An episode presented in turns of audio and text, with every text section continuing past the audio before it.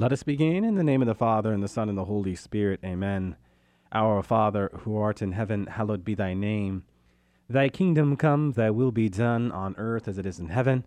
Give us this day our daily bread, and forgive us our trespasses, as we forgive those who trespass against us, and lead us not into temptation, but deliver us from evil. Amen. In the name of the Father, and the Son, and the Holy Spirit. Amen. Well, welcome to another edition of Seeds of Truth. This is your host, Joe Holcraft, coming to you from KKXX Studios, Chico Life Radio, 104.5 FM and AM 930. It is great to be with you another Tuesday evening where we continue our reflections into Paul's second letter to the Corinthians. We will be in chapter 5 this evening, and I don't know if we are going to get out of verse 1. okay, it's just one of those evenings when I went back into chapter 5 and I was reading through these verses, and at the same time going back to some of the commentaries that I've talked about so much. I really did come to discover uh, quickly that chapter 5 is loaded. And if we are going to grasp the significance of chapter 5, we first have to understand what's going on in this first verse. Uh, this first verse has us going deep. You know, sometimes I'm talking very practically about the faith, other times I'm talking in very specific theological terms by the grace of God in the either or, you understand them. But in saying that, I will say this evening, we will be in biblical theology. I mean, we are going to be theologizing, if you will. And, and what do we mean by theology? To just hit the refresh button here, uh, St. Thomas Aquinas says, Theology is to study matters in relationship to God and how they apply to our life. It's St. Anselm who says, theology is faith seeking understanding. Fides quaerens intellectum is the Latin. And so, what does that mean? Well, that in faith, we are all called in our baptismal vows to seek understanding, to contemplate the mysteries around us, and to just not project what we think something to be, but no, come to understand, come to discover what something is right? You've heard me say before that we can say ought because there is first an is, and that is is the person of Jesus Christ. Jesus Christ is the way, the truth, and the life. Not a way, a truth, and a life, but the way, the truth, the life. This is what he says in John chapter 14, verse 6. So when we contemplate Christianity, we contemplate what has been revealed to us, what we are made to discover. And so, theology then is in faith seeking how to better understand what God has revealed. In the light of that, we theologize, right? We take the principles that have been given to us by Jesus Christ Himself and we seek to better understand divine revelation. Now, it always has a practical application, always has a practical application. But nonetheless, there are those principles we have to understand. There is a theology in play that we have to reflect with. And now, where someone might be more advanced than the next person, I do think when it is all said and done, we all are called to have that foundation. And now, what am I talking about? Well, First of all, this call we have to understand the old in light of the new and the new in light of the old, right? We call that typology, the study of types. In Romans chapter 5, verse 14, Paul is talking about how Adam is a type of Christ and how ultimately Christ reverses the fortunes of Adam in the garden and restores us to proper health. Okay, and all throughout the Old Testament, we have these types of Christ. Jesus says in John chapter 5 verse 39 that you search the scriptures because in them they bear witness to me.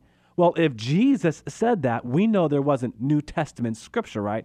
So Jesus is talking about the Old Testament, right? He's he's talking about how we are called to search how Jesus Christ fulfills the prophetic thrust of the Old Testament.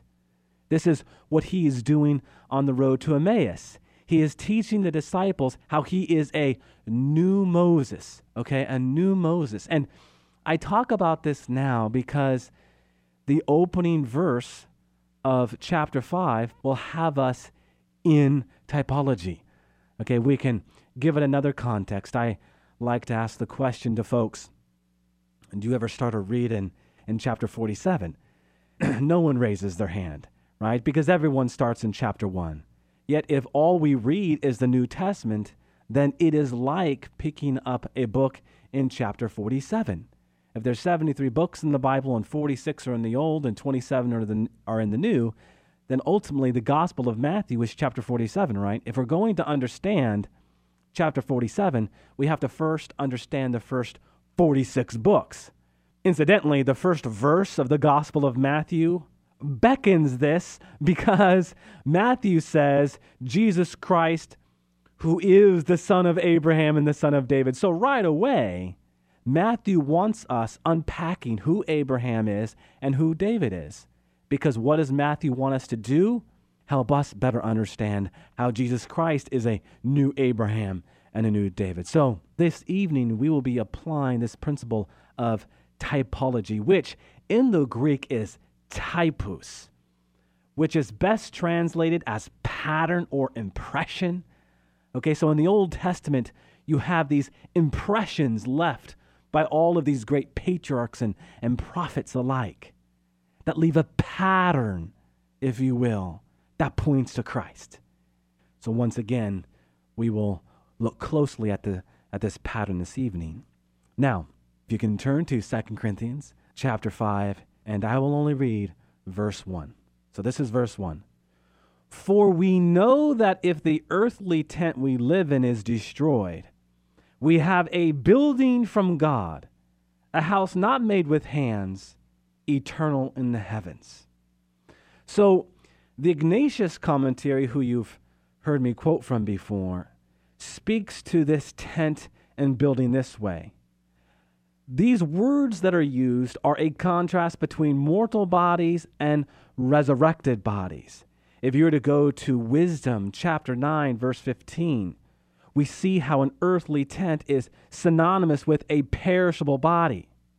Beyond this, Paul has in mind the distinction between the Mosaic tabernacle, a flimsy and, and temporary sanctuary used during Israel's trek through the wilderness, and Solomon's temple, a building that became the permanent dwelling of God in Jerusalem.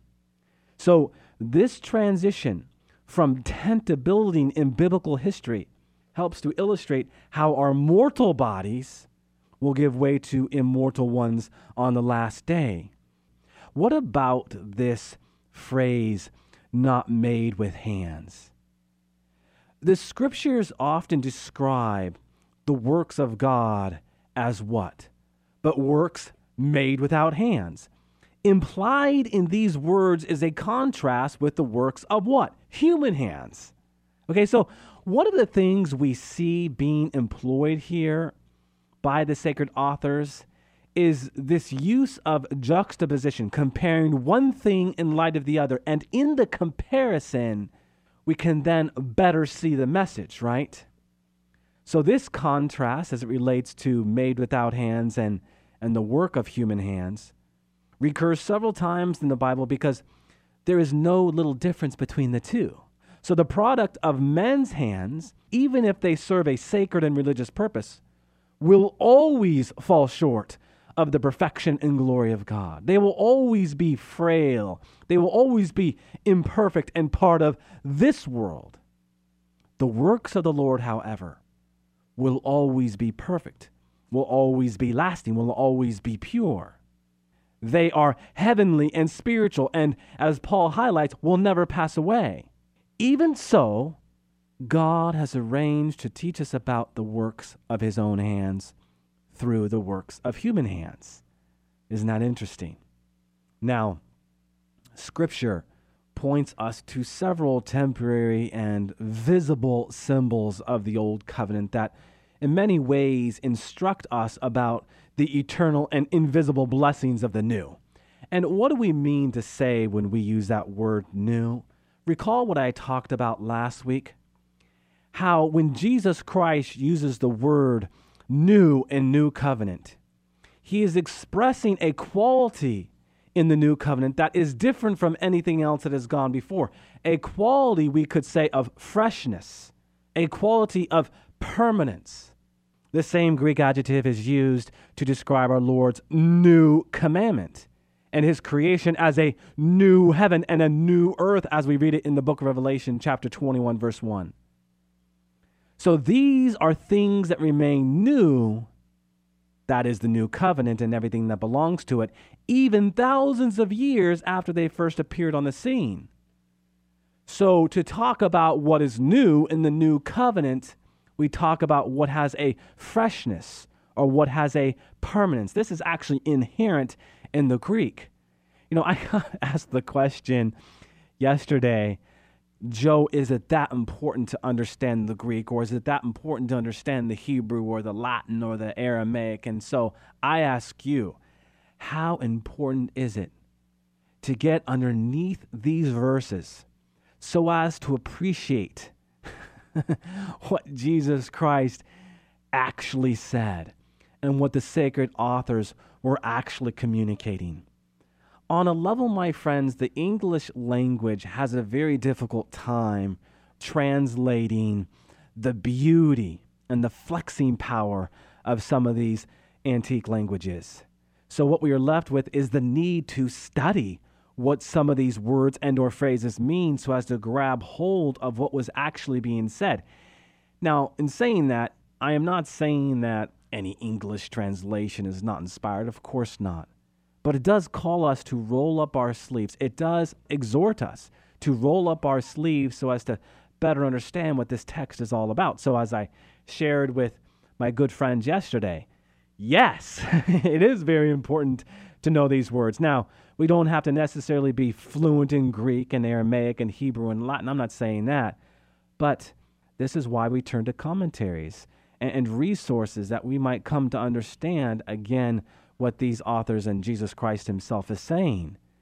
The faith comes to life when we see the divine purpose of each and every word in each and every verse. Only then can what the sacred authors are trying to tell us be illuminated for what it is.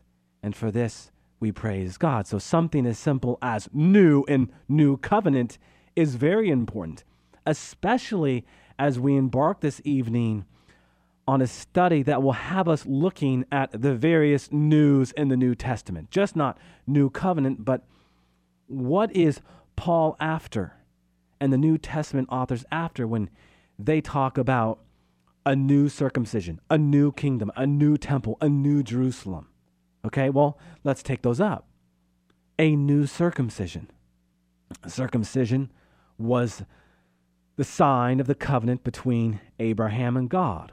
Now, Paul says in Ephesians chapter 2, verse 11, that the circumcision of the flesh is a work of human hands. With one swipe of the flint knife, a young boy enters the divine covenant made with Abraham, right? This is what we read about in Genesis chapter 17, verses 9 to 14. According to the Torah, however, circumcision was not an end in itself, huh? It was an outward sign of what the people of Israel were supposed to do on the inside, which was what? Well, what does Deuteronomy chapter 10, verse 16 tell us? To cut away the stubbornness of their hearts. So, because sin and weakness made this impossible, Moses promised that the Lord himself would reach down and do for the Israelites what they could not do for themselves. Essentially, circumcise their hearts. In Paul's mind, this is precisely what happens in baptism, which is the circumcision of Christ. What is Colossians chapter 2 verse 11? Made without hands. There you have the phrase, made without hands. How about a new kingdom? The prophet Daniel was once called upon to interpret the dreams of King Nebuchadnezzar, right? In one of his dreams, the king saw a huge statue of a man made of various metals and clay. The statue was impressive to the sight, but the king saw a small stone cut out by Daniel 2, verse 34, by no human hand, smash the statue into pieces, and become a gigantic mountain that spread itself over the earth. In this interpretation, Daniel told the king that this stone was a new kingdom that God himself was about to establish that would pulverize the empires built by men and extend its dominion over the world. What Nebuchadnezzar had seen, in other words, was the new messianic kingdom of God. The new messianic kingdom of God. So, again, we have this biblical phrase, made without hands, being applied to how we are to better understand what is new. How about a new temple? What was the temple? The temple in Jerusalem was that all powerful sign of all things eternal. Now, according to the book of Hebrews, this Israelite sanctuary, this temple, was a model of the heavenly temple, a replica of the true sanctuary, not made with hands, that Jesus entered once and for all in his ascension. So, on a different level now, Jesus linked the temple with the mystery of his humanity. Destroy this temple, he said. As John chapter 2 verse 19 reminds us, in 3 days I will raise it up. His enemies misunderstood these words and of course at his trial accused him of threatening to demolish the temple made with hands, only to build another one just like it, though as Mark chapter 14 verse 58 reads, not made with hands. In point of fact, my friends, Jesus had not threatened to destroy the Jerusalem sanctuary, nor did he intend to build another one in its place. Rather, he had promised to raise up the temple of his human body in the resurrection, right? This is a divine work beyond the ability of mere human hands. This is what Jesus wanted us to see.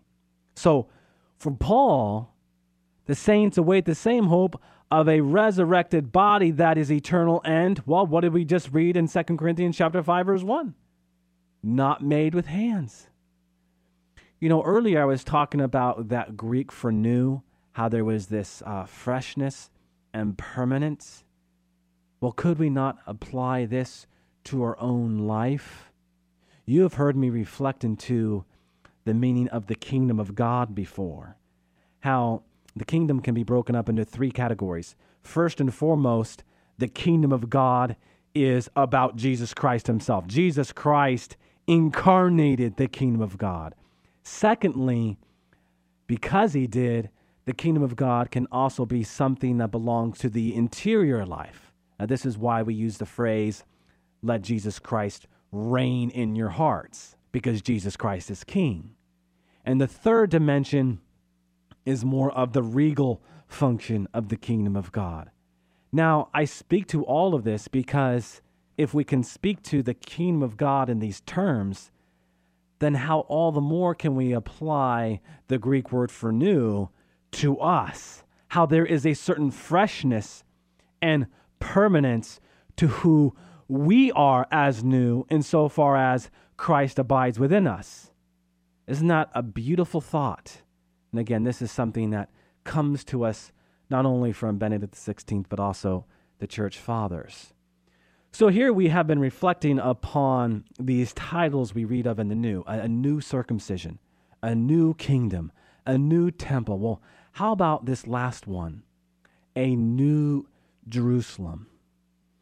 What was true of the ancient temple was true also of the city that encompassed it. It was an earthly sign of a heavenly reality. For centuries, the people of Israel looked to Jerusalem as the great city in all the earth where God had chosen to make his presence dwell. Yet, yet, my friends, even Jerusalem was an earthly city built of stones that were hewn and stacked by what? Human hands, huh? Human hands. According to the book of Hebrews, the saints of the old covenant searched in their hearts for something greater and for something more lasting. They looked for a better city, a city that Hebrews chapter 11 verse 10 says, whose builder and maker is God. Hebrews chapter 11 verse 10.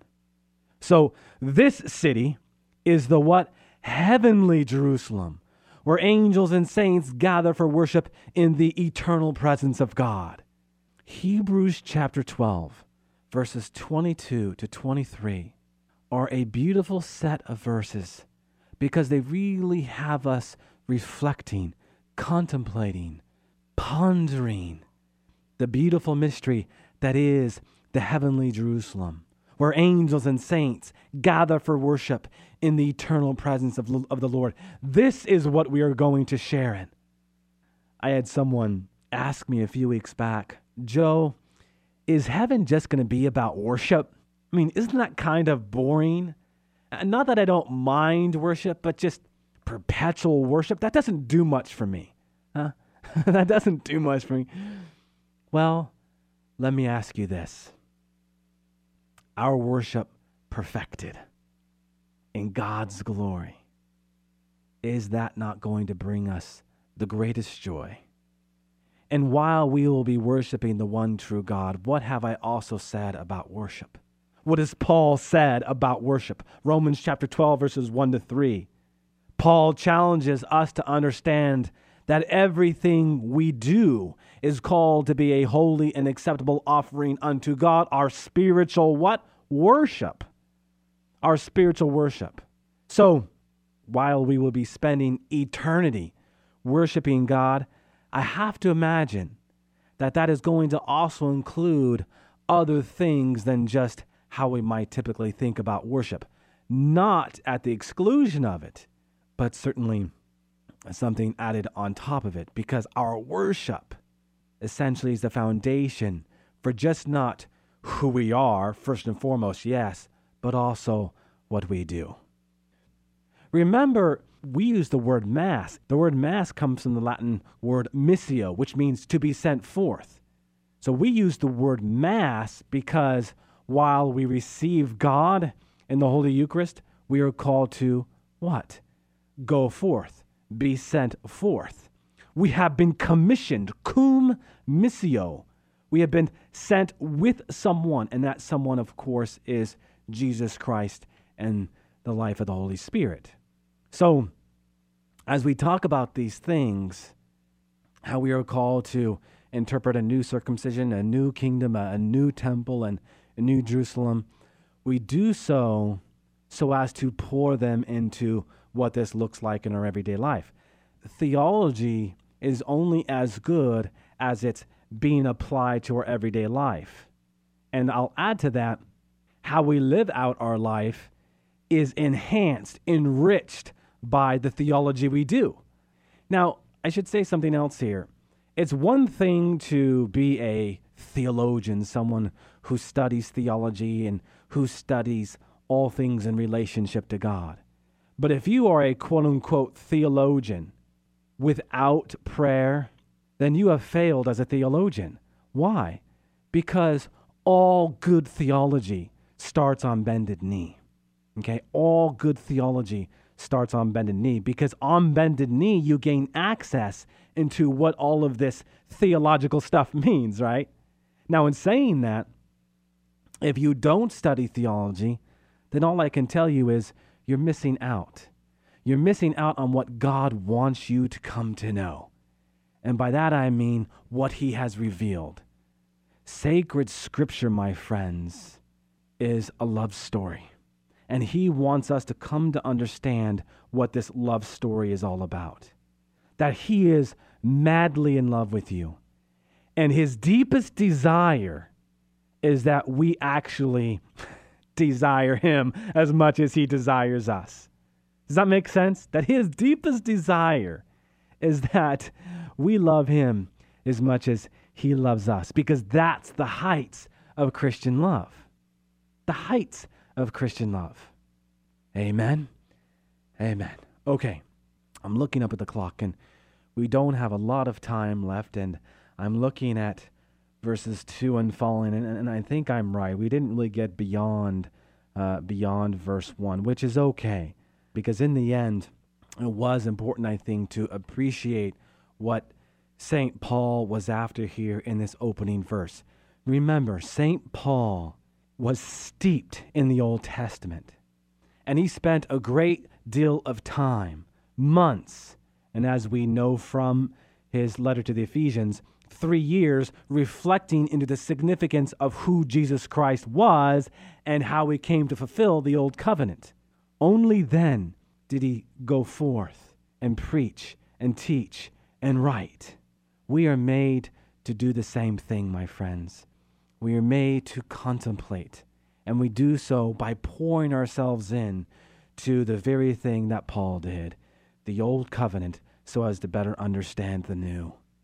All right, let's close with a word of prayer in the name of the Father, and the Son, and the Holy Spirit. Amen.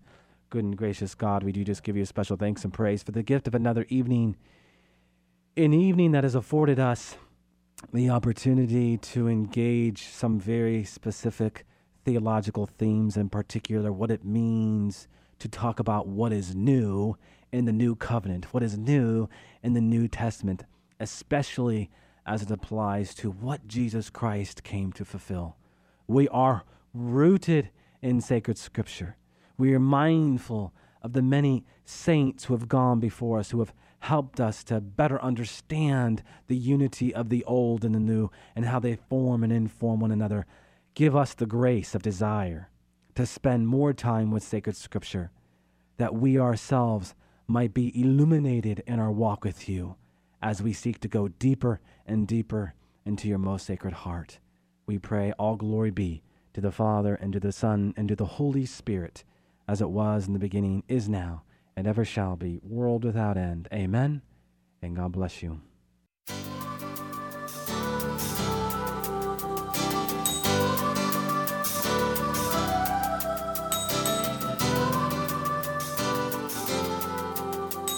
Thanks for listening to Seeds of Truth, heard every evening Monday through Friday at 5:30 here on KKXX. If you'd like to hear this program or find out how you can help support Seeds of Truth, the website is joeholcraft.org.